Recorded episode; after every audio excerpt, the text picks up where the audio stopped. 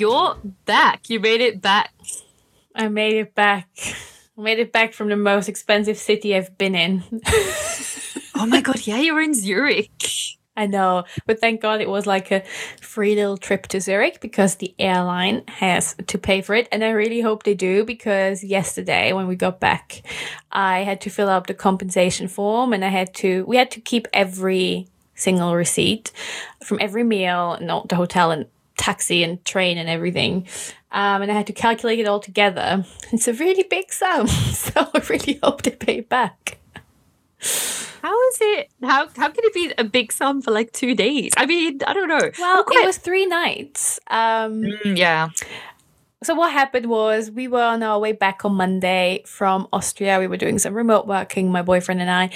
Um, and my dad was there as well. He was flying back with us as well. We were on the same plane.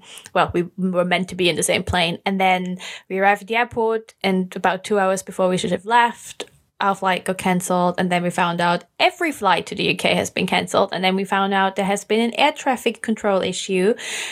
Uh, in the whole of the UK, so like Scotland, everything, um, and not just from Switzerland, but like everywhere. Like no one was able to fly to the UK except for the people who were already in the air and meant to land because they did some manual stuff, I think, to make them land. But yeah, everything else was cancelled, so it was pure chaos. They then told us we can't do anything. Take a hotel, keep all the receipts. Um, you will get a message from us at night at some point or early in the morning of your next flight, scheduled flight. And then before I went to bed, they did tell us um, that they fixed the issue, but I never got an email. So we called at like 7 a.m. because I didn't sleep well. And then they were like, well, you can have a flight on the 31st of August. So I was like, cool. We got my dad on the flight earlier because there was one seat um, but we didn't fit. so yeah, and then Zurich is really expensive. Like our hotel for three nights, they only they allow you to stay in a three star hotel, nothing above it. Um, and our hotel for three nights was about a thousand twenty four francs, Swiss francs, because that's Zurich. yeah, how much would that be in pounds? I don't know about the franc is really high because usually one franc. I don't know. Is franc the English word for right? Well, it is now. Um, one franc. I don't know. I didn't usually, even. I didn't even know they had a different currency. Why well, did in German, to with euros? In German, we say Franken. They're not part of the EU, Switzerland. Um, oh, and oh, I, I knew that. I knew that. Yeah, of course you did. I know. no, I was anyway. testing you. the franc was usually really high. Uh, really, well, it was all, not really high. It was usually lower than the euro, but now it's higher. So I don't know. It's about the same in pounds, probably. So yeah, a thousand pounds, and that was just a hotel. I paid like twelve francs for a carrot juice. So everything is very expensive. Yeah. Mm. anyway that was a lesson about I don't know economy. I I don't think I know anyone who has worse luck when it comes to booking flights and I know places. The last year, there's been so much shit going on. Traveling has become a pain. I am traumatized. I will never go on holiday without my work laptop ever because I'm going to Italy in a week, well, on the 10th of September. And I've heard that there is a volcano somewhere in Italy that is having more action than usual. It's like one of the bigger ones and it could erupt, but like it's not really a thing. It's not actually meant to happen, but people are like talking about it. I bet you it will happen and I will not be able to come back because of a stupid volcano eruption. Yeah. I, I wouldn't be surprised, honestly. I'm also going on holiday in a couple of days. Oh yeah, I can't wait. I'm going, going, to Greece. yes, I'm going to Athens. I've never been. I'm so excited. It's yeah, it's going to be great. Um, but very hot, probably too hot for me. Although the weather in the UK looks very hot as well. In fact, next week it actually looks the temperatures in the in the UK are currently higher, I think, than in Athens. Well, like the predictions for next week because there's like two days of rain now in my Athens weather predictions. So yeah. So how hot is it meant to be in the UK then? Um, well, so in Athens, it was usually around 32, but now there's a couple of days where it's 26 and raining, and then in the UK, it will be more like 28 and sunny. So, So you're going on holiday and it's raining again. Is that what you think? yeah, I honestly, this summer I went to St. Ives, it rained every single day. I went to Berlin, it basically rained every single day. And I'm going to fucking Greece, and it looks like it will be raining over there as well. Well, I hope it doesn't rain because I don't know. You would expect from Greece. It's going to be nice. I mean, it's better to rain than to have the wildfires, I guess. But Yeah, that's true. But yeah, yeah, I'll keep everyone posted. It will be it will be a nice trip anyway. we do talk a lot about the weather on this podcast. Oh my god, we do. Yeah. we've lived we've lived in the UK for too long at this point. Um, Let's maybe just let's just move on. Let's get Let's- into it. let's get into it. Okay, so welcome everyone. Welcome to Millennial Musings. I am Isabella. And I'm Gladys, and we are two opinionated millennials who have made dumb mistakes. What we want to do here is share our experiences and offer the advice that we wish we had received. Yes, and just a disclaimer we are not therapists or life coaches, and we have no actual criteria to be giving any advice whatsoever. But what we could be is your new bestie or your big sister. So just sit back, grab any drink, and get ready for some millennial musings. So, as always, we focus on different themes and we try to answer three to four questions within these themes. And this episode is actually a little bit of a bonus episode because we did our three corporate episodes. And then we realized actually, maybe it would be good to do a fourth one where we actually discuss um, being on the job market, applying for jobs, and also maybe giving some advice that could help you guys. Um, of course, we're not, we don't have any experience as I don't know, recruiters. We've never been hiring managers or anything, but we have we have done a lot of applying for jobs um, in our home countries, abroad, and we have some experience with interviews as well. So um, yeah, we just thought that it, it would be nice to share what we have learned and what we would do differently. Yeah, exactly. Okay, so I guess it would be nice to start with just talking about the general experiences we had in the job market. Um, would you like to start, Gladys? Would you like to tell us just a bit anything that really happened when you were applying for jobs, how it was, the experiences you you've collected over the years? Yes. Um, so I would say my experience on the job market has been a mixed bag. um, I so I'm I'm from Belgium, and so I when I was still living in Belgium, I would of course apply for student jobs, internships, that kind of thing. Then when I lived in Berlin, I also had to find an internship there.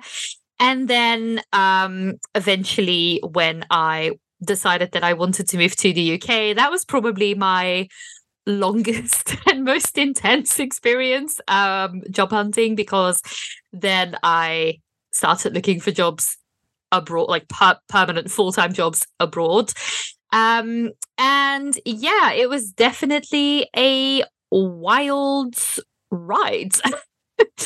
Um because I think when I was still living in Belgium, and also, uh, and I've mentioned this before, but I did a business degree where honestly, um, things like this, I I cannot express how much my studies fo- focused on applying for jobs. I had to do job interviews in four different languages. Um, I had to write CVs and cover letters in four different languages. I had to do presentations twice a week and whatever. So I I would say I was probably as equipped as you can possibly be going into that experience. And it's still really just it still was intense. Um in Belgium especially applying for you know student jobs and everything that was that was fine that was usually okay um but then yeah i think well, I, will probably I'll just focus for now on um, when I decided, okay, I'm done with university now. I want to move to London, and I need to find a job there. I need to find a job abroad. Of course, London, very expensive city. I knew I wanted to live by myself as well, so I had a minimum salary um, that I needed to earn to just to survive, and um, I this well finding a job eventually the job i ended up getting was the shit show job. And um, i must have applied for hundreds and hundreds of jobs. And it probably took me i think it took me about six months to get the shit show job. Um, and it was it was an incredibly frustrating experience honestly i applied for I applied for jobs where I knew that I matched every single point on the job description. I applied for jobs where I felt like I was overqualified. And I just wouldn't hear back. And I think that is probably many people's experience, especially if you're applying for jobs in a big city or something where there's more, more people looking for jobs than there are jobs, especially, of course, in certain industries. I think um, yeah, that's that's probably a relatable experience for many. Um, and yeah, so that's also why I kind of wanted to share the things that I have learned um, along the way. But first, yeah, how about you? Yes. Um, so like you in Vienna, and I did apply for like student jobs, which was fine. I think they mainly, com- depending on what job you're going for, just check are you an idiot or not. Um, but I didn't actually learn anywhere specifically how to write a CV. I just always talk to people who are like my brother or my family, like any family member, just to look over my CV, see if it makes sense. Um, but then I think my proper application process started when I was looking for internships a lot during my studies because they were basically proper jobs, just underpaid and well, still as stressful though. Um, but then, yeah, like you, once I was in the UK and I wanted like my first real job after uni, I um, I was looking for quite a while. And so when I moved to the UK, I'm originally from Austria. Um, I studied for a year, I did my master's degree, and then when the degree came to an end, I started applying, and I never heard back from anyone. so my in my head, and I think that might be a good tip for when you want a job in a country you haven't worked or lived in for a while because I feel I felt like maybe they are not replying to me because they've never they can't see that I actually ever worked in this country that I have any what's the word credentials here. Um so I then started applying for volunteering roles which actually worked. I applied for like a film volunteering role at the BFI and it was just for like 2 or 3 weeks but it gave me the feeling like, okay, and now I can put something in my CV that's related to this country. But then I still had nothing back uh, when I applied for several different roles. And then I talked to my boyfriend. We've been together about a year at that point. Um, and he just looked at my CV and was like, this is okay, but you're really not selling the best version of yourself. So he helped me work over the CV, um, helped me with the cover letters. And I'm not kidding the first three things I sent out, I heard back from. One being the shit show. Um, but yeah, I think for me it was also just to CVs in Austria are probably different than um, in the UK. Well, you probably should sell yourself as well as possible in any any CV. But one thing I learned is it's not very likely to have an image, for example, on your CV in the UK, but you kind of need to have it in Austria. Um, so I changed that as well. But I don't know. I don't know if that actually has that big of an impact because when you have a CV, you have LinkedIn on it, and then everyone can see a picture as well. So I don't know. I don't know. Um. Yeah. Maybe it's also good to say that. So your boyfriend is actually someone who has hired people and everything. So yes. he does have that specific experience. Yes, he has done interviews, he decided who to hire, and he looks at a lot of CVs now, even more than back then. Um, so we actually, yeah. the advice we will give later on is combined with like things he suggested as well. So shout out. Thank yeah. you. yeah. So we're not just telling you some random stuff. We yes. actually did work with an expert on this. we fact checked. also, I told a lie earlier when I said uh, when I applied for jobs in Belgium, it was usually fine. Actually, no, there was one, there is one store. And this actually turned into a bit of a running gag with me and my friends because there's a store called Kruidvat, um, which is literally boots. Not even boots. Not even, I think. I would say it's, it's a tackier, cheaper version of boots that doesn't have the pharmacy department or anything.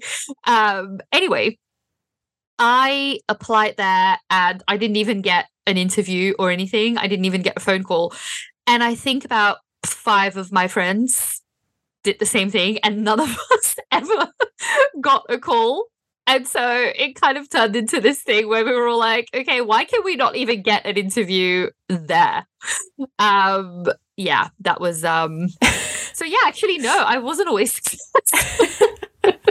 oh, I have in Vienna. I was I had some interviews where I actually, because I lied as well. I th- before we even started recording, it was like I actually didn't get denied from a lot of jobs. Well, in Vienna, I did by two, but the thing was, one of them was like, "We really want to hire you.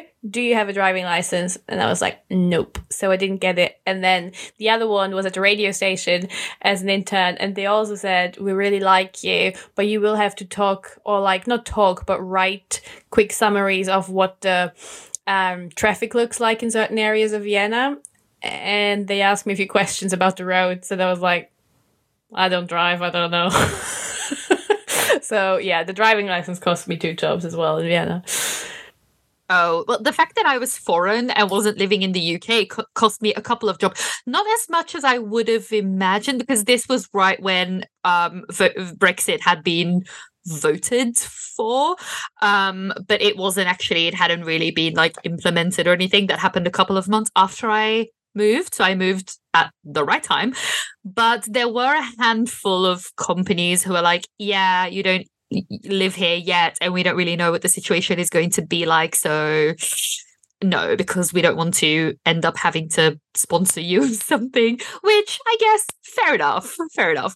Um, but yeah, so also um of course I didn't mean to offend anyone who works at the store that I mentioned in It was just funny that me and a handful of friends who all have we we had experience in retail and everything, and just the fact that none of us got as much as a phone call was just very very funny to me. Anyway, maybe we should start with some practical tips about specifically about um, a CV and a cover letter. Then, so do you want to start? Yes, I can. I can start with the CV. Um, the tips I have for the CV. Okay, so um, I think the first thing is maybe it all well it always depends what roles you're going for right but i think don't just make your cv a white page with some text. I think there are so many options to make your CV stand out a bit more with some nice and subtle designs or with some quite colorful and quirky designs, depending on which industry you are in and what role you're going for. Um, if you're going for something creative like writer or filmmaker or content creator, I would also then add a link to your portfolio um, or link your website or anything that you have previously created or worked on. Um, or just create a Google Drive folder where you can upload stuff. And honestly, everything you worked on counts. You just assisted by bringing people water, fine. You still worked on that set, for example, and you still seen things and heard things and experienced things, so mention it. Um, and that brings me to just be your biggest champion. Don't talk yourself down. Don't let the imposter syndrome take over and be proud and clear about all the tasks you had in your previous roles. Um, and then also, instead of, and I think this is one of the most important tips that I've learned as well, is instead of just listing all the tasks you were responsible for, combine the tasks with the impact you had for the company, for example, that you were working for. And also, if you have, make sure you can use some numbers or some data that you have available to support the proof of the impact that you had. So, for example, let's say you are a copywriter and you're responsible for writing B2B newsletters, and those newsletters are there to inform customers about their new products. So list that. Write down responsible for writing B2B newsletters, inform customers about new products. That's the task. And then name the impact. And then you can say, for example, it improved the click through rates through the newsletter by 15%, and then the product information requests um, improved by 8%. Um, I just think, yeah, add something to the tasks. Don't just say, I wrote newsletters, if that makes sense. Um, and then do I have something else? No, I think those are my tips. I hope they make sense. They do. Yeah. Oh, absolutely. sorry. I forgot one. Yeah.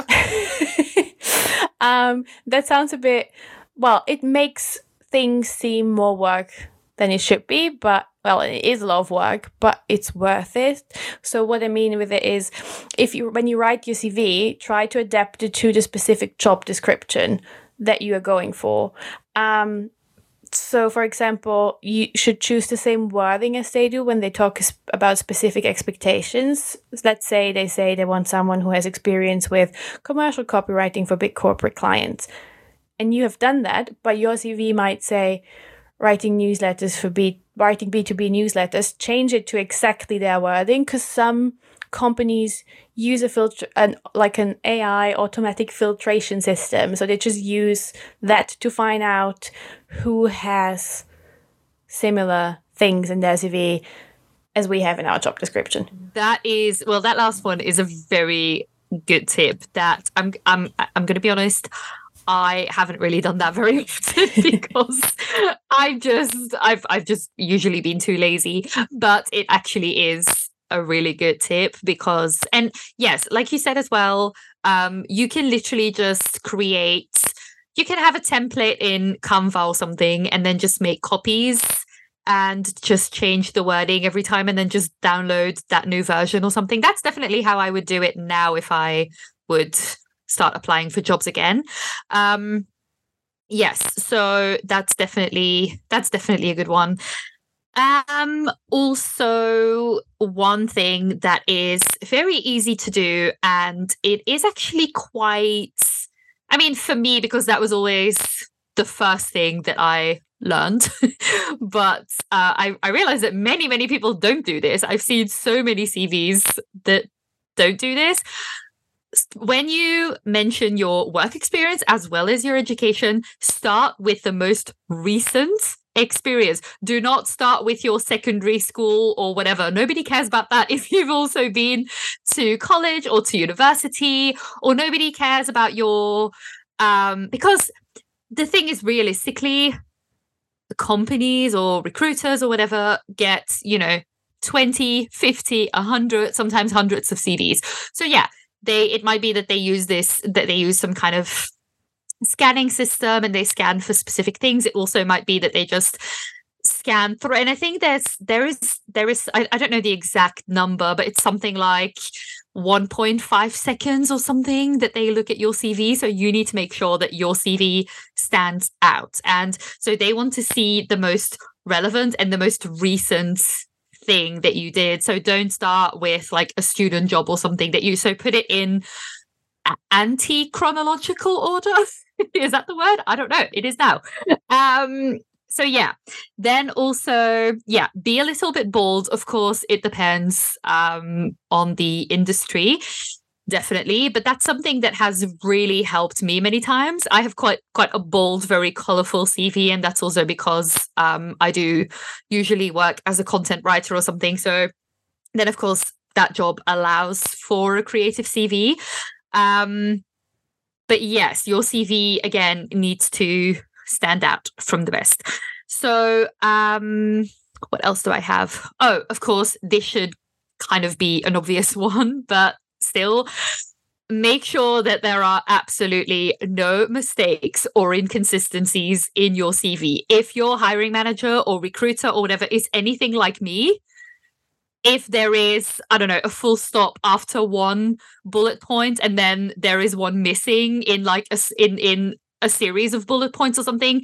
that's a no for me because and I know that sounds very brutal, but this is literally the one thing that you like the main thing that people will look at and this needs to reflect who you are. So you can't say that you're very detail oriented or something and then have a typo in your CV or in your cover letter or capitalize words in one bullet point and then not do it in the next. Like things like this those are things that for me i i notice those immediately and it makes you a lot less um what's the word? Attractive. Yes. Yeah. It immediately just makes makes me feel like okay yeah. Um so yes and then also exactly to to what to your point about prove what you say. So don't just say things like oh i'm a motivated person i'm a fast learner whatever. Everyone's literally everyone says that. You need to prove that you actually are and what you have done and how you have moved the needle um, in previous experiences.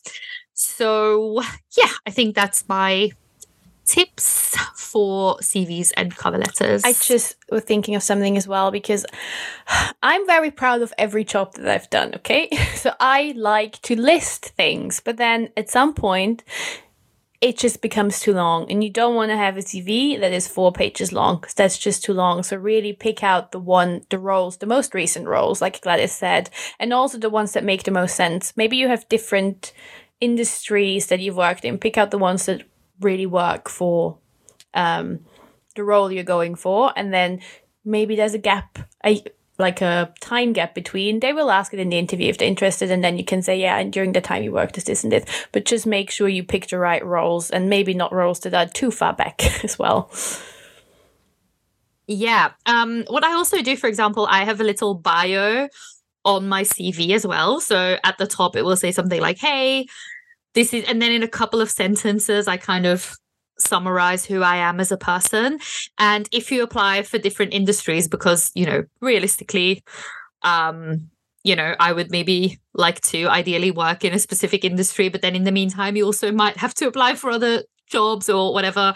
So then I would, those are the kinds of things that I would tailor um, to that industry or i would maybe have different versions of a cv so maybe one for yes content writing maybe one for as as an assistant or as a receptionist or me- things like that. Um that's that is what i've done actually. I did all i did always have different versions depending on especially for the UK one because I just wanted to I just wanted to move to the UK so badly.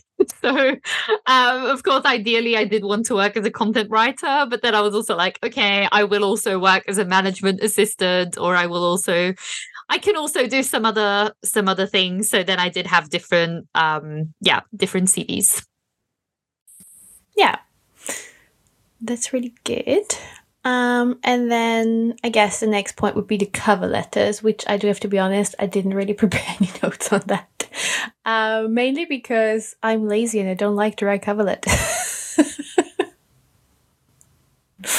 I know, oh. and there is nothing worse than the oh my god the and there's so many memes on this as well. Just you need to upload your CV, and then there's like six pages where you literally need to just enter every single thing manually, like every educational experience, every job experience, and it's just like honestly, what? Why do why do you need my CV?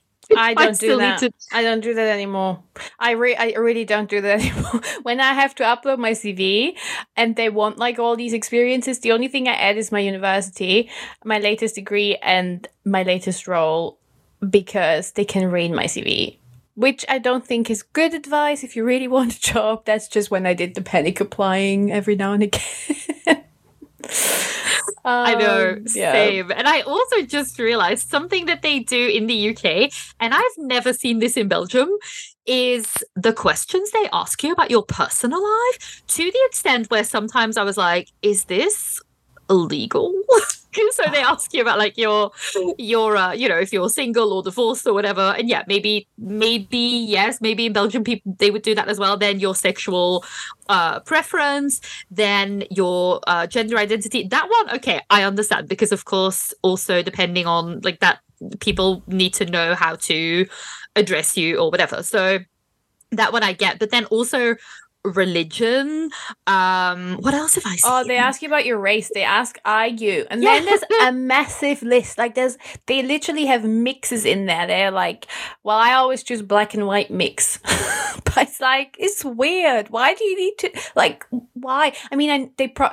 Most companies say they do this to um first of all improve the diversity but then also to get what if they hire you you will get go into that data as like that category of person so they can Yeah. have data on how diverse the com- company is but also it's weird let me be I know. I'm I'm usually um other white because usually white British and then other white or white European or something. Um but yeah, I know. And I even saw a couple where you need to choose like your title. So for me it would be Miss and then but then it also had like Lord and things like that as options.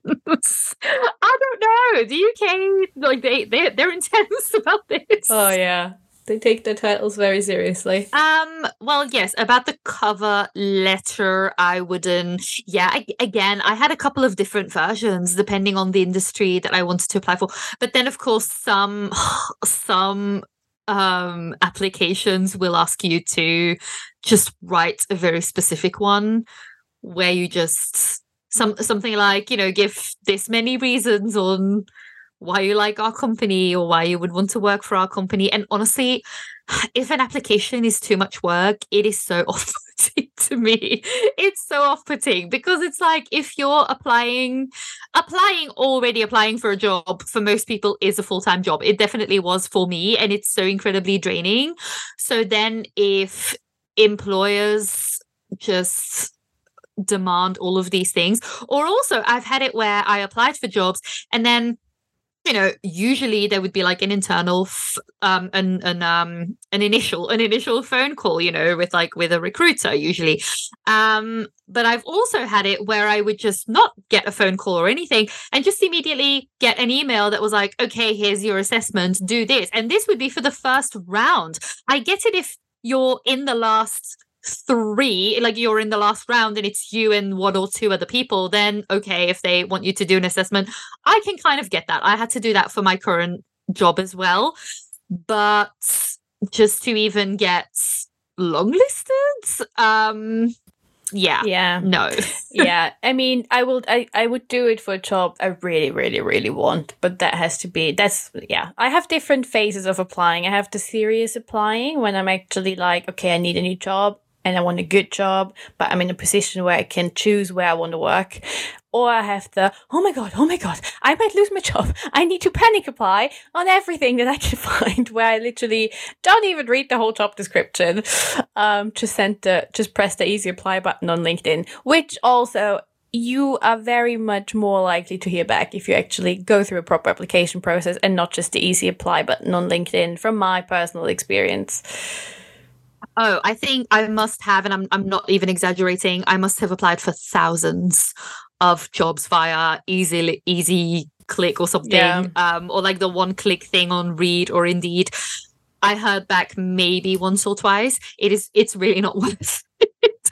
I don't even know why they have this as an option because yeah, no, it's not worth it. But I'm exactly the same. And when I decided to move to the UK, I applied for jobs that I just I didn't really want, but then I just really wanted to move to the UK. Or then I would hear back from, then I would hear back, and then I would actually look at the job description and realize, oh, I actually don't really want this job. And yeah, same thing when I think the panic applying, we felt like this every couple of weeks when we were working for the shit show. yeah So then same same thing because then maybe a couple of weeks later they would call me and I'd be like, oh yeah, no, I don't really I don't really want these. i know i couldn't even remember anymore who they were because i applied for so many roles yeah. Oh god. Okay. Well, I guess I have for the cover letter, like you said, I have several ones. Um, if I'm actually actively, seriously applying, and then what I usually do is I like to give a reason for why I want to work at the company, just short and sweet. Maybe they have a mission that they're really proud of, and then I just quickly say something about the mission. And then I like to read through what they want, like when they list the experiences they're looking for or the responsibilities you will have in the role. I'll pick a few. Well, I pick a few if they're like a lot listed. I picked a few that I think are the main things they fo- the role focuses on, and then write reasons, not reasons, I write examples of how I've already done that in my previous roles. Yeah, and that's the main thing that I do in a cover letter. I'll just pick responsibilities they want, experiences they want, and then I name things I've done previously and how I did it. A bit like we said in the cover letter, also, uh, a bit like we said it about the CV. Like, don't just list the tasks, add what exactly you did, maybe be more detailed than in the CV and say the impact it had. Yes. Yeah, exactly. Um just to yeah, as much as possible try to tailor your cover letter as well. Um and then also if you do have a template where you just write a couple of things and then you what I would do for example I would have a couple of fields where I would enter like the job um then i would fill out the the job title and the company um, and there have been instances where I missed one and I actually sent a cover letter that still had a previous company in it. So that is that's that's something you really want to avoid. Oh yeah. I've been there. I've been there too. yeah. And yeah. Okay. I think my last thing to the cover letter is I mean, you just mentioned it, but if anything, I feel like the cover letter probably needs to be more tailored to the role than the CV, even because that's really, if they want a cover letter, they obviously expect you to sell yourself to them in a way. So, yeah. Yeah. Yes, exactly. Okay. Um, then maybe let's go to the next stage. So you have your CV and cover letter ready, and then it's time to start applying. And like I already said, applying for many people, unless you're someone who is just exceptionally lucky, but for many people, applying is a full time job. Um, but also, what I would also say is, and I think this is maybe well i've read many i've read many articles and also just anec- anecdotal um things stories of um the difference here between men and women sometimes. Apply even if you think that you don't match every single requirement on the job description because i think that's a thing that many of us do i think is look at it and be like oh but i don't have 8 years of experience here. I only have 4 years of experience no just apply. Honestly Yeah. apply. Of course of course not if it says okay the main thing is you should you if portuguese is your first language and you don't speak a single word of portuguese then maybe don't. But but um yeah if um if you're like oh i don't i don't i don't know if i 100% have all of this i think people recruiters and companies know that they will always that that there's probably not going to be a candidate that has every single or that matches every single point so yeah i wouldn't worry about that too much Yeah, especially the thing that you just said with we want someone with five years experience in this and this. Um, I was very much the person that was like, but I don't have any experience in this, or like I've only have a year of experience in working in this. And my boyfriend was literally like, so what? Doesn't matter. You still have the skills. Just apply. And I mean, he's right.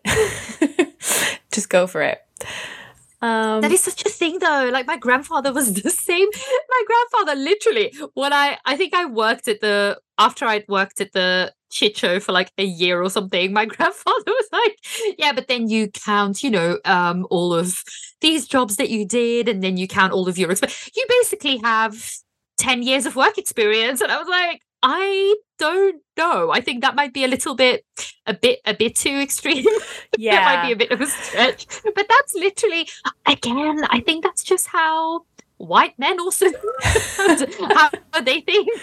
Yeah, but also of course not not every not all of them, but like I think in general that is that is a difference. I'm sorry, I think it is also just based on you know the people I know and everything. Because then when it when you do end up getting an interview, just also when it comes to you know asking about salaries and everything there is just a difference there and there's research and statistics that also back that up so um yeah yeah um what i wanted to say also is when jobs ask specifically for like certain years of experience sometimes they're just bullshitting i'm not because i was for a while looking for like more social content social media content creator roles while I was in my previous role, um, or like for my previous role. And there were job descriptions that literally said, we want someone with six years of TikTok experience. And it's not been around that long. So maybe think before you write a job description as well. Anyway. I, know. Oh my God. That also, that reminds me as well. Um, also the, because I say the thing about, um, making sure that there's no mistakes in your application and everything. But the amount of mistakes and typos and grammatical errors that I have seen in job descriptions, and that's even more funny because then they are the ones who are like, we need someone who's detail oriented. You need to be um, very you know, very detail oriented. You need to be very serious about grammar and spelling and everything. And then they have like five different mistakes in their job description. Yeah, I think that's actually a red flag for me. I do I don't like applying for jobs that look a bit shady, which means when they have a lot of errors written in their description or when it just doesn't make sense like with the 6 years of TikTok experience, I don't even want to go for it cuz I'm like no, no, no. There's a red flag blowing in the wind.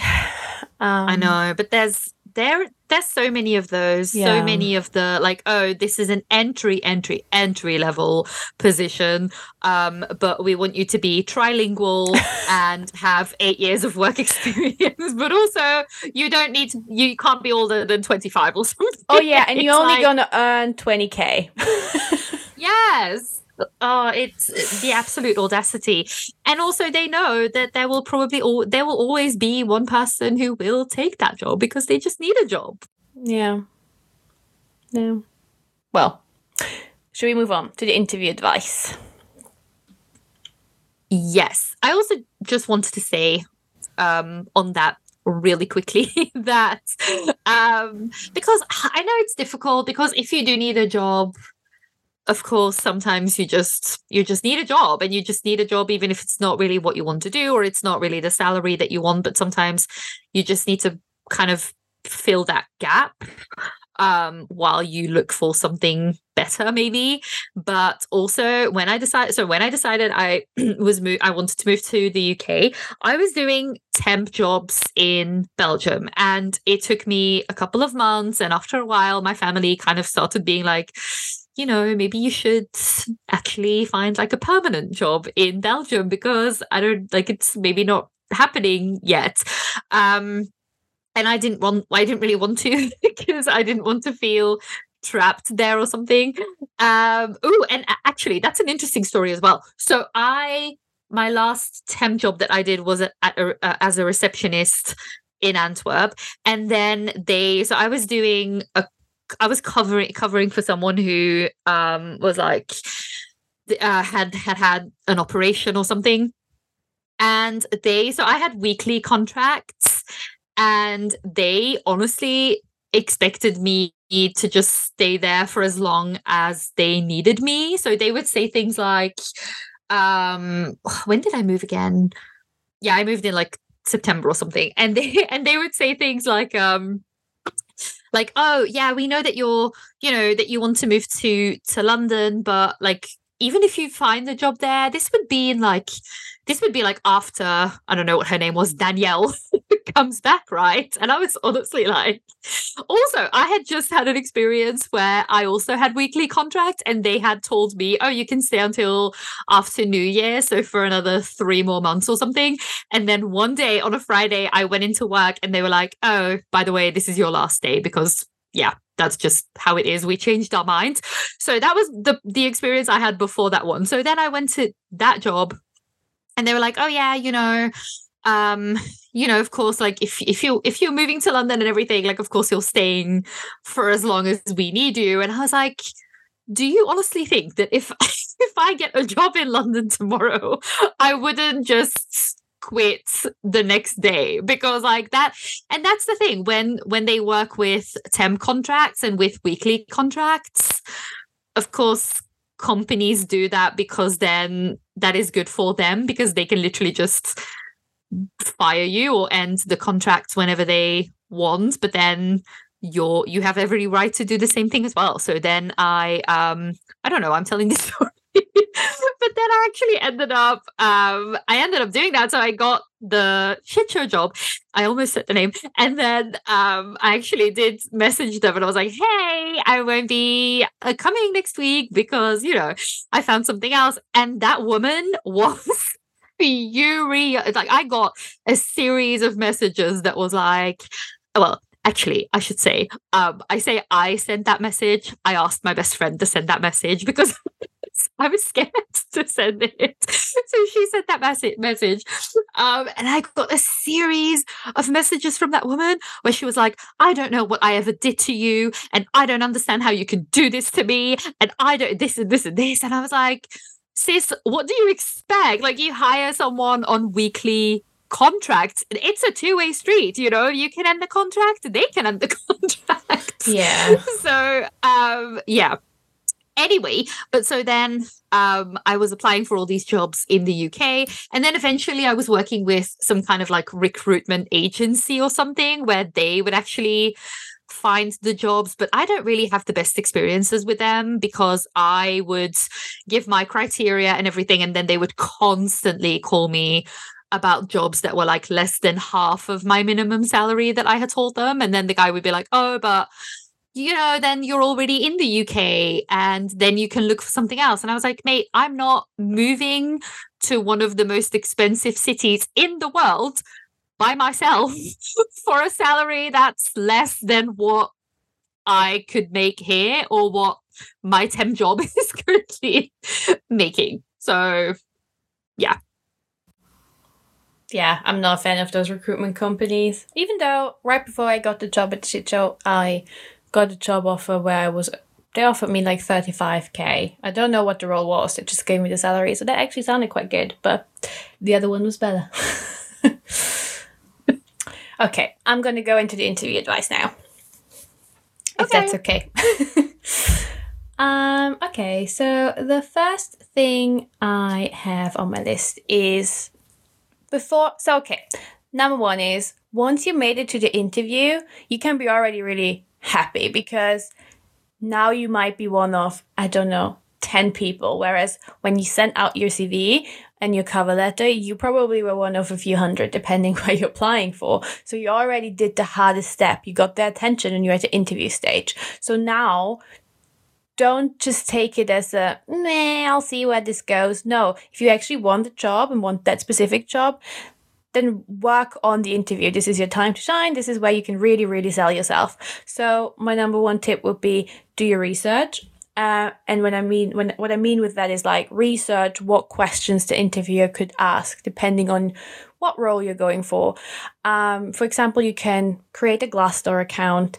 Uh, many companies have reviews on how the interview process was, um, and people who went through that interview process might have written down the questions they have been asked for that specific role. If they don't have anything on Glassdoor and it's like a general role, let's say it's a client success manager, go on YouTube and find what people usually ask client success managers or don't even go on YouTube, just Google it. There's always something. Find a client success manager newsletter. Like, depending on what role you go for, there's always information out there. There's a lot of information out there. So then once you have selected the questions that come up on several websites and videos and whatever, or on Glassdoor, um, pick them and answer them and prepare for them. Um, and I actually also wanted to mention as a little tip, especially when you want to work for a tech company, there's this app called Blind. Um, so people who work for a specific company or worked for the company, they can share on that app how the interview process was, but also just general reviews about the company they work for. So you can actually do your own little research in do I really want to be part of their culture and of their company? Um, oh my god, I was at yours when your boyfriend, I think. Yes, he suggested that to this. you. And, yeah, yeah, and then he did it for he looked at the um the shit show reviews. Oh god, yeah, they were so bad. like, yeah, we should have we should have checked this before. But I think he did it when we were already working there, right? Yeah, when we were when we already knew. Yeah, yeah, when we already knew it was a shit show. Um, yeah. Um, and then I have another tip, which is the one that I never thought about until I met my boyfriend. So this is all him. Um, he gave me this information. Well, he didn't create the method that I'm going to talk about, but he taught me about it. Um, and I do really think it works because whenever I had an interview where I used this, I got the job. Um, anyway, so when preparing for how you're going to answer interview questions, it's important to follow the STAR method. So, STAR means situation, task, action, and results. Uh, and if you then want to go above and beyond and stand out, you can also add what you learned from the situation at the end. Um, and this method is really good for the questions when they are, that are like, tell us about a time where you had to blah, blah, blah. So I've written down a really basic, simple example to just explain how that star method can work. So, for example, the question is Tell us about a time where you had to handle an upset customer. Um, so, when answering this question, again, look at the skills that are required in the job descriptions to write that answer. Pull some of the things that they expect from the person applying for the job into that answer. But if you would want to answer this question, you would start like this. So, a time where I have handled an upset customer was um, so now you go into the situation. The customer was upset because they bought something in my shop that wasn't working when they got home. The task you then did was you had to deal with the customer. You had to, um, well, calm them down, but also come up with a solution, um, and preferably come up with a solution that makes a customer not reject you as a shop and probably come back, um, even though they had a bad experience. So the action would have been you exchange the product with a non-faulty one, and then you might give them a 20% discount for the next shop um, if they come back to your yeah to your shop.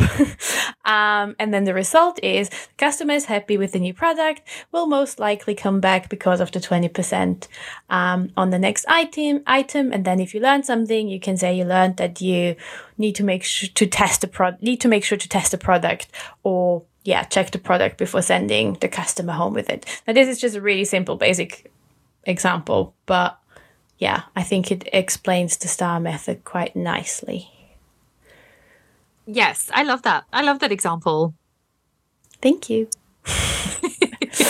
um, yeah, because sometimes also you will get the specific question tell us about a project that you handled the wrong way or something that yeah. went wrong. And then, of course, you have to make sure that you also definitely explain what you learned from this or what you would do differently. So then, again, the STAR me- method is very good. Yeah.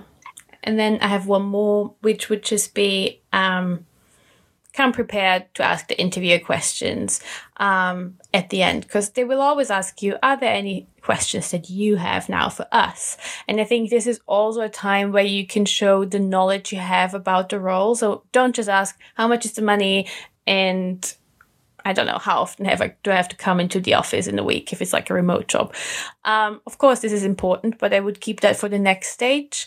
Um, when what I mean with ask them questions is like ask them questions that are almost role specific that show that you have some kind of industry knowledge or knowledge about the role you're applying for. Um, about the questions, I would say also I want to say this is essential. It is so important to ask questions. Don't ever in an interview be like, oh no, you've explained everything really well. I don't have questions. That that's that's not good. Don't do that. Um, I'm not saying that it's an immediate no if you do that, but it's just not good because it just shows that you you always have questions. It's impossible to not have anything that you want to know.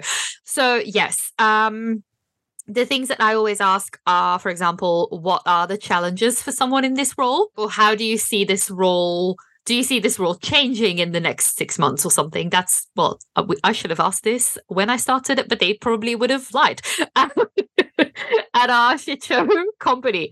Um, then also a good one is why is this role available? I think that says a lot as well. Um, then you can ask the kind of basic like how what do you like best about working here? But i also something that i asked in my so my my current something that i asked um in my most recent interview which was the one i currently well the job i'm currently doing um i asked them because again, I had just left the shit show experience. And so I knew that one of the most important things for me was I need to know if this company respects people. So I asked, and I think I might have mentioned this in a previous episode, but I asked them, I want all of you, it was three women on that call, and I said, I want each of you to give me an example of when you had to stand your ground and maybe disagreed with someone higher up or something um, and you felt you felt heard and respected by the company and maybe they didn't agree and maybe you didn't get your way but you at least felt like you had a say and that they respected what you had to say. And then um, also my favorite bonus question, and this is you you need some balls for this because this is something that maybe many people, including me, on some occasions are like too nervous or too like, oh, I don't know to ask this. But um, I do think that it really makes you seem very confident and very like, oh, okay, this person is like they they're not afraid to you know ask this and this is is there anything that makes you doubt if I'm a good fit? And I've asked this a couple of times and it has always gone down gone down quite well. Um, because that gives you an opportunity to kind of hear what they think of you or how they feel. And if they say something like, oh, well, maybe just this uh, or another way you can ask this is maybe is there anything else that i can elaborate on a little bit more or something? Because then if at some point in the interview and that is bound to happen in every interview like afterwards you will feel like oh i should have said this or i should have explained this a little bit more. So then the hiring manager or the person who's doing the interview can maybe if they say oh well you know this this question or something um yeah, can you maybe tell us a little bit more about this? Or, oh, we don't know if this experience or if, yeah, for, for whatever reason, you're maybe not the most suitable, then at least it gives you a chance to go back to that point and explain this a little bit more. Um, do I have anything else? Uh, I do have some other tips for interviews. Yeah, I have one more left that I just seen in my notes. Yeah. It's just one question that they will just probably always ask you and that I really like to prepare for the most because that's always different for every interview is to why you is the question why do you want to work at this company um I think it's an under well I think it's a question people don't sometimes don't think about enough it's just like oh I like the culture and I like the mission that you have. But I actually like to really prepare an answer for this question. Um, I like to research the company. Maybe the company has like a blog that they post on regularly, or I like to look up, look at LinkedIn and see what they've recently posted, if there are any great achievements that they've had. Um, and then I like to put that somehow into the answer of why I want to work there, for example. And then I also research their values and I like to combine all of that together. So if it's a company that values diversity, I want to point out that I want to work for that company because it offers people with all different backgrounds a way into I don't know, the tech industry and that I've seen on their LinkedIn that they've recently just won that diversity award and that that really m- motivates me to be part of their culture, for example. Um, and then yeah, so basically my answer is split into three points. I want to do something that shows that I've know and know things about what's going on in their company. Um, but then I also want to say something why I think I am a great fit for that company. Um, for example, that I already have experience in that industry, that I've had like five year experience in that specific industry. Um, and yeah, don't know. Does that make sense? I think so. I just think it's a question that people usually expect, but they don't go in deep enough. Like you can really win some points here by showing that you actually know what's going on within that company that you're applying for. Yeah, that was one of mine as well, especially things like around the values or something. If you can if you can say something like, uh, oh, I saw this article that says that you guys want to, I don't know, exclusively work with uh, recyclable materials by 2030, and that's really important to me, or something that is really good. That just shows that you have done your research, that you know what they stand for and everything. Um, I think even like the company that we work for have, they have like eight values or something, I think. And uh, I had actually looked all of them up and i think that i even think that in my interview they asked me what my favorite one was. So yes look at the values um look if you can find some some things in the press about them or just or yes exactly social initiatives or something that they do. I think that's also always a really good one. But also when you do your business um your research on the business or on whatever the employer um sometimes I have also had the question quite often, and maybe it's because I'm in content and and yeah, maybe that's why. But um, they have also asked me, how do you, what do you think of like our website and the content on it, and is it clear and does it look good? And also, don't be afraid to say no. And if something is not clear, because I've had it as well, where I've done where I did research or I was doing research, and sometimes I just spent half an hour on that website and I still didn't really know what what they did or I still didn't really have a very good idea of what they do so then I also would um I well I wouldn't say well I actually have no idea what you guys do but I would just try and mention um or just or ask questions about that as well. Just say something like oh so I was wondering how this and this works because that was something that to me yeah i don't know. I, I would say that. Um and then if they ask how you think that they that their website looks or whatever then you can definitely say maybe even give some ideas on how they could improve or how it would be more clear for you. Um as as a visitor of that website. And then also um a question that I have had a lot and then in the beginning i was never really prepared for this is like and again this depends very much on the industry but i think especially if it's a creative role or something. Um or actually no i think this can this can be the case in any basically any industry they sometimes can ask you about like examples of brands that you or brands or companies that you think are really good and i played myself with this a couple of times because then it's this thing of like, you know, when they ask, oh, who do you think does great marketing? And then you just cannot think of a single example. So I would say, depending on the industry or the role that you're going for, make sure that you always have a couple of um of those examples ready as well. Um, Oh, also, uh, this is usually one of the first, if not the first question.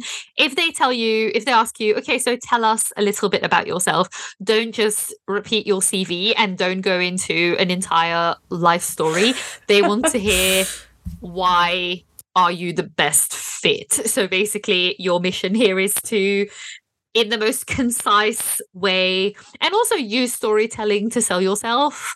Um so make again make that connection to the job make links to the job. If it's for me for example if it's something related to writing then i will always kind of try and if i talk about my education or my professional experience i will make sure that that is always something that kind of comes back in every single one of my experiences. Um yeah and then um oh well i had a nice example here of uh about people of doing some research. My one of my friends um when she applied for a job she i don't know how she found this information. I think she looked at the hiring manager's instagram or something and she saw that this person was a very big fan of like of, an, of a specific author and she hates that author she absolutely despises that author but during the interview she was like, they asked her something like, Oh, what do you do in your spare time? And she was like, Oh, so I love to read, and my favorite author by far is this person. And the, the hiring manager was like, No, no way, no. And then they just talked about the the, the author for a bit. Um, yeah. I I love that. It can't hurt. It can't hurt to do things like that. Oh yeah, just don't make it too obvious. No, and make sure that you actually do know something about about them. yeah, don't just mention the author, know the books. And also, this might seem very obvious, but make sure that if the interview is at home, like remotely, which most interviews now are, make sure you have good audio and good internet connection. Um, and also, because actually, when I am interviewed as a content editor, I I was wearing a headset, everything was fine, but as we've had several times now in this podcast, sometimes there's an ambulance or a police car going by. So I kept apologizing for it. And they actually then told me they liked to hire me as well. One of the reasons they wanted to hire me was because I was very detail oriented when it came to the sound, because they didn't even notice these things until I mentioned it. So the sound was always good. Um, which, if you're a content editor and you work with sound and everything, it's quite important. So, yeah. Yes says the one with the podcast who every now and again has some audio issues. That's mostly me, though. I feel mostly me who has the issues. oh. I'm trying. You should see me right now. I, I actually I have pillows um on my desk. Oh yeah. actually helps. We started posting, well, you started posting our videos um, on Instagram, and I was just like, people must think I'm a maniac. Like, if people would actually see the whole room I'm sitting in, like, this is soundproofing for the real beginners. I have pillows, blankets. I mean, this is actually a wardrobe behind me, but I mean, you people can't see this, but it's a wardrobe behind me, and I've hung our guest blanket there so the echo doesn't come back and it's like a whole thing. But it works, so yeah, and you sound you sound so good as well. I'm still a bit jealous. I also wonder if uh, because I'm still frozen on the screen. Yeah. I wonder if the video is going to be like that, just me being frozen. Probably. Um, I also have, uh, I just thought of this. I also have a little bit of a red flag to look out for. Maybe I should have made a list of red flags as well. But one that comes up, uh, that comes to mind right now is if, uh, wait, Okay, that's to cough. If um, if you applied for a role and the initial um like the first stage is not a one-to-one conversation and is like a group thing where they invite you to like a webinar or where they they're like oh come to this thing um and then and then we can explain everything um that is kind of that that most of the time maybe not always in 99% of the time that is giving um mlms so yeah i would say run away from that pyramid that, scheme that is that is definitely definitely a red flag. And I just had this experience with someone I know who actually did get invited to something like that. And it was it was virtual, I think, but very clear very very obviously very clearly very like immediately it was this thing of like oh we're a family here and and you know just that that is another thing as well the whole like we're all we're, we're like a family. No you're not. No you're not. And if they say they are then i don't know i find that quite sus as well. Yeah i agree. It sounds more like a cult to me also a big thing i think um, that has to do with interviews and everything is the salary Um, and I think for many people, that is kind of a tricky thing because at the end of the day, that is the reason why most of us are working, why most of us are looking for a job. Yet, for some reason, when we apply for jobs, we all need to pretend that that is not the main reason why we're there. And we cannot, of course, directly say that that is the main the main thing that we think about when we apply for jobs or when we decide to take a job or not. So, uh, and honestly, the amount of student jobs that I have done where I didn't even know the salary until the moment I signed the contract on my first day is actually just I don't know. I don't even understand why this I mean I understand why this is a thing, but that shouldn't even be allowed. No, it shouldn't. to do that. I think though, especially when you like re- apply for more like after uni kind of jobs um, or like corporate jobs especially then you usually will be in contact with one of the recruiters at some point. It might be the screening call and then the call where the recruiter calls you and tells you you got the job. And if you just have general questions, even before the interview, even if you have questions about the role, like contact your recruiter. They are there to help you. They want you to be successful because it is their job to bring successful candidates in. So you can, first of all, speak to them, I think, directly about the salary as early as possible, as early as you would like to. Um, because yeah, the interview is mainly there to see if it's a fit, but then the recruiter is there for all the other information and even more. You can also, before you even have your interview, ask the recruiter questions um, that you do have about the role, like it can it can help you gain more knowledge about the role. Let's say it's a client facing role, you can ask about what kind of customers, what kind of clients the company works with, and what's the biggest challenge. They can give you a certain amount of information um, about roles as well. Yeah. Yes, definitely. Um, I would also say yes. Um, conversations around salary, I would try and keep that for, but ask the recruiter that, and not during the interview with the hiring manager or something. But also, and it is also it is always a tricky thing, and I don't really know the answer to the exact or perfect answer to this, to like when you should ask this or something. um but honestly the amount of time i have wasted doing like initial initial screening calls of like 40 minutes with a recruiter to then at the end of the call find out that they paid half of my expectations or something.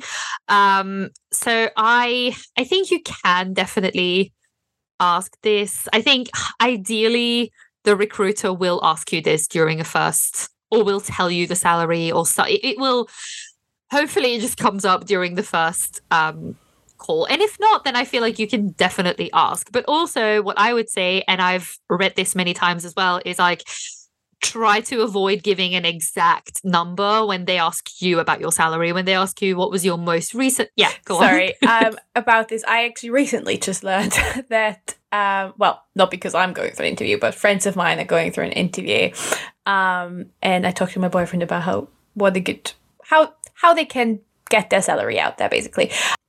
Recruiters often ask like what's the salary you're looking for? You don't actually even have to answer. You can also just be like what's the salary range you have ready for this role? Because that way they might tell you well it's between 40 and 50k if you're lucky you can very lucky so well. Um um and then you can be like good because i'm looking for i don't know 50 that's what i'm looking for. Like you know you, it's it's it's better to ask them. And if they really don't want to tell you yes i would definitely do what you just said. Like don't give them i'm looking for 45k you can give them give them a range as well. But always up the range a little bit. Like always say a bit more than you actually want because then if you end up negotiating you can then you know go yes. for what you actually want yeah exactly because i feel like if they want a specific number and you give them a specific number I just don't really think, I think most of the time that just won't be good for you because if it's too low, then they know, oh, this person, they will do it for 25. So why should we pay them 30? Or, you know, um, so, and I also, when they ask me, I've always just, like you said, tried to bounce back. like, well, no, that's not the right expression. I've always tried to just yeah to turn the question um, and say well, usually what I say is, well, um, actually, I've realized that I'm looking for the whole package and there's a couple of things i find very important now for example things like you know um, sustainability initiatives or social initiatives or other benefits so i'm interested to hear what you guys want to offer the person in this role and then they will probably have to give you something and if they keep insisting on an answer then do give them a range yeah, but also, why are you so stubborn? like, just give me an answer. oh, that's what I would be thinking if the recruiter. No, I, I know, I know. It, like, it's kind of a red flag in a way. I know, but it's like because it's like they're wasting their time. Maybe I'm wasting my time. Like I have done yeah. so, like I, like I said, I've done so many interviews where I just yeah, and also yeah. I mean, literally, the way to bring that topic up can be I don't want to waste anyone's time. I know the time's precious. So can we just quickly talk about what is the budget you have available for this role? What have you planned to pay the person in this position? That just gets yes. out of the way. Yeah. I think that's very good because actually with this with the shit show job, so I I know that we had very different experiences because you applied and basically got hired right away. I didn't hear for like months and months and months. So I did my interview. Um, well, they gave me the wrong time, first of all. so the, one of the people who were doing the interview messaged me and was like, Where are you? And I was like, um, no, my interview is in two hours. So that was the first thing because then the recruiter was in in the States and it was it was very shady already because it was it was so weird. It was like every time she messaged me or every time she emails me, her email address would be just a series of like letters and numbers and then she could call me but if i tried to call her then it didn't work. I don't know it was so weird. Um, and so then um after the interview like i did the interview and everything so the last round and then um i didn't hear for i'm not i, I think honestly like two months or something i didn't hear anything and then actually, I also, I almost got, uh, and this is actually a good example of literally anything can happen and it is not you and it doesn't have anything to do with you. I did an interview for, um, well, it's a property platform um, in the UK. It is one of the two biggest ones, I, I would say. And so I went there in person, actually traveled to London to do that interview and everything. It is the most, still to this day, the most ridiculous office I've ever seen in my entire life. They had like a nail studio and a fitness, and they had a brow bar, and they had all kinds of things. And every meeting room was in a different like theme. There was one that was like kind of like a swimming pool, and there was one that was a tree house, and it was an actual tree house with like a ladder and everything. um, anyway, I had a really nice interview and it went really well and I left and they called the recruiter and said, "Okay, this is great." And the recruiter told me, "Okay, I'm 100% expecting an offer today." And then they changed their minds and decided that literally one of them all of a sudden went, "Hey, actually I've been thinking maybe instead of this role we should actually create a slightly different role and just change the team a little bit and hire a different person. Even the recruiter was just completely well, he was quite frustrated actually. Well, of course, because it was his commission, but um yes, it was just a very strange experience and everything. Um, and then, and I think the next day I heard from the shit show. Literally on my way back from London to Belgium, they called me and then they set the salary. So this was after a month, and I had already done all of the rounds and everything. And then they told me the salary. And still to this day, if I would have accepted, well, if I would have gotten that other offer, I would have said yes. And they paid about, I think, half of what the shit show ended up paying. I still don't know how I ever thought that I w- would survive um, by myself, but yeah. So it actually all worked out. Well, it didn't because the shit show ended up being a scam. But but um yeah, just I think all of that just to say that it is so incredibly random and at the end of the day it is just still a lottery and anything can happen. I've made it to the very last round and everyone was so incredibly excited and then there would just be something or just one of them who would just something would happen. So, yeah. Yeah, getting a job is definitely it's most of the time it's not you. It's just yeah, it's just it's a lottery.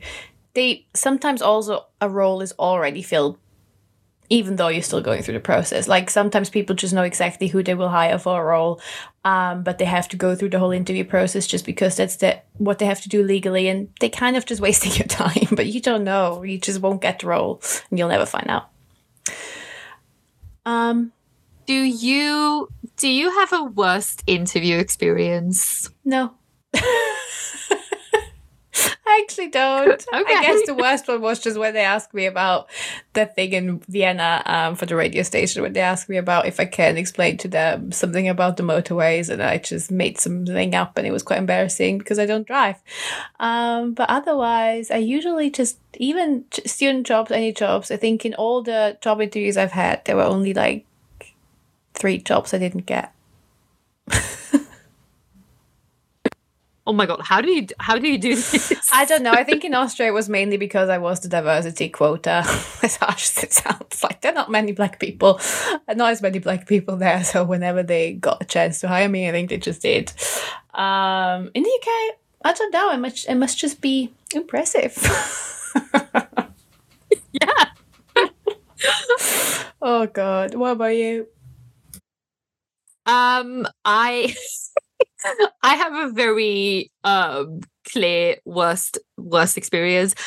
This was when I was in Berlin and I was looking for an internship and I I wish I could remember what the job title was or what the job description said but um I wanted to work as a content writer because I ended up actually the internship I ended up getting was content writer in market in the marketing department. So that's the kind of job that i was looking for. So i don't really know i can't really remember what it probably it probably was a like quite um it probably was quite analytics focused or something but it still must have been con- a content role because otherwise I pr- I wouldn't have applied for it I think um anyway I get there to the place. I still remember where it, it was around the corner from Checkpoint Charlie. I I get there. They take this this guy, one guy, he takes me to a room that's completely empty. There's just there's one table like a little a desk, more like just a desk with like one chair. And he's like, okay, sit down. I sit down. And he gives me what I can only describe as an exam. It was literally like eight pages stapled together and it was nothing but fractions. He literally gave me a math a maths exam. Honestly, that must be the worst recruitment hiring person ever who made you come there because they obviously did not read your CV properly. Uh, no, and I mean, what I have learned from that experience in in that moment, I was so embarrassed. I was so embarrassed, and he was also like, yeah, okay, I'll be back in an hour. You have an hour to do this or something. And and this was obviously not i think what most people think about when they think about a job interview. So i literally did what i sometimes did during actual math or chemistry or physics exams which was i made sure that the first page had been like written on um and i waited for for a good i don't know 30 minutes or something. I, I did scan the exam, but I immediately knew there is no way. I don't even know where, where to begin. Um, so I waited, I think, a good 30 minutes and then I just got up and left. And I think, I don't know if I even, if I saw him on the way out. I think maybe yes. And maybe I was just like, okay, bye. Um, and I was just so embarrassed. I don't even think I told many people about this because I was embarrassed. Whereas now, well, this was 10 years ago. Today, today it would be very different i think. I would see this and i would immediately tell him okay i'm sorry. I think there's been a misunderstanding. Uh, let's not waste anyone's time. This is clearly not the role i thought i was applying for. Um, and i probably would also give that feedback to whether it was a recruitment agency or that organization directly. I would probably because i applied for this and i went to the interview so it probably wasn't exactly like if i if that would have been what the job description said, then I never would have gone. so I think it probably was also may- maybe I just interpreted things a little bit wrong, but then also I think they also I think clearly should have stated that that's what the first round was. Um so yes that was definitely my worst my worst experience and now i would be a lot more direct about these things but yeah back then i wasn't Okay, so um, then to end things, I kind of want to give some final advice as well. And I know we've been given advice, we've been giving advice um, for the entire duration of the episode, but um, yeah, just some just some things to keep in mind. I think first of all, I just want to say again that looking for a job, applying for jobs is the most frustrating process ever. And you you just need to remember that you can do everything right and it's still a lottery. And i know that maybe doesn't even that makes it probably sound worse because i because it's not even within your control. Um but like Isabella said earlier as well, it might be that they have a scanner and they just look for specific keywords. It might be that they've already given the role to someone internally. It might be that they only look at the first 50 CVs. Like it is not you. That's that's the main thing I think. It is not you. And I've felt quite defeated in the past when I applied for a role that maybe was just what you know I've I've applied for example for like LGBTQ organizations or um body even body positive organizations and where i felt like okay it's very clear in my application how passionate i am about this and then i just got an immediate no and that can be very demotivating but yeah it is not you and you just need to keep going. Um also when you do get the interview and everything, remember that they also need to be a match with you. So you also need to look at them as like, and I mean, I know that in reality, they probably have more options than you do. That that's just how it is. But I do think that you need to keep that in mind as well. Is this a company that you want to work for? And they also need to, yes, you need to convince them that you're the right candidate, but they also need to convince you that they're a company that you want to work for. Um, then my last piece of advice is have the confidence of an average white man. Don't sell yourself short. if you look at a job description and you think, "Oh, I don't know if I can do this or this or that," I I like to ask myself, "Okay, would I usually think about my grandfather? I'm like, would my grandfather feel this way? Nine out of ten, the answer is no. Nine out of ten, nine out of ten, that man would just go for it and be like, course I can do this. How hard can it be? And also, can you maybe because I think this this maybe is a good a good um this is kind of related to that um that ski shop anecdote that you told me recently. um yes, I don't know I don't know where I got the anecdote from. I honestly don't remember. But the anecdote that happens a lot with me. I have information. I know the information is correct. I just don't know where it comes from. I was really hard at uni when I had to write papers. Anyway, um, it goes. The anecdote was something like there was someone working in a ski shop, and you have to make a take in how experienced you are when you are in skiing when you hire skis. Um, depend because it depends on I think the length or whatever. And I don't know. I'm from Austria, but I'm not a ski expert. Um. Anyway, what the person told me is when they were working there, they were actually told that when men fill out that form, always put them down a little bit within their experience. Whereas when women fill out that form, always put them up a little bit with their experience because that it tends to be the way they the the the tend to think about themselves, I guess. and on that note, yeah, so I think that's um that's a great way to end this. Have the confidence of an average white man. So before we wrap up, we wanted to say, as always, thank you to all of you who made it to the end of the episode. Um, we hope you enjoyed it. And we hope this was a little bit useful to you. And yeah, maybe you heard some of our experiences that you can relate to. Uh, and yeah, remember, the journey does not end here. We will be back next week with a brand new episode and a brand new theme, we will. Can I say the theme? Because I think it's quite exciting. I think a lot Yes, of people yes, will I'm- like it, especially. I know. I'm so Yeah. excited. So our corporate theme was maybe a bit more dry for some of you, but don't you worry because next week we will be talking about all things dating. Well, not just next week, for the next three weeks. It will be all about dating, dating experiences. So, yeah, stay tuned. Yes.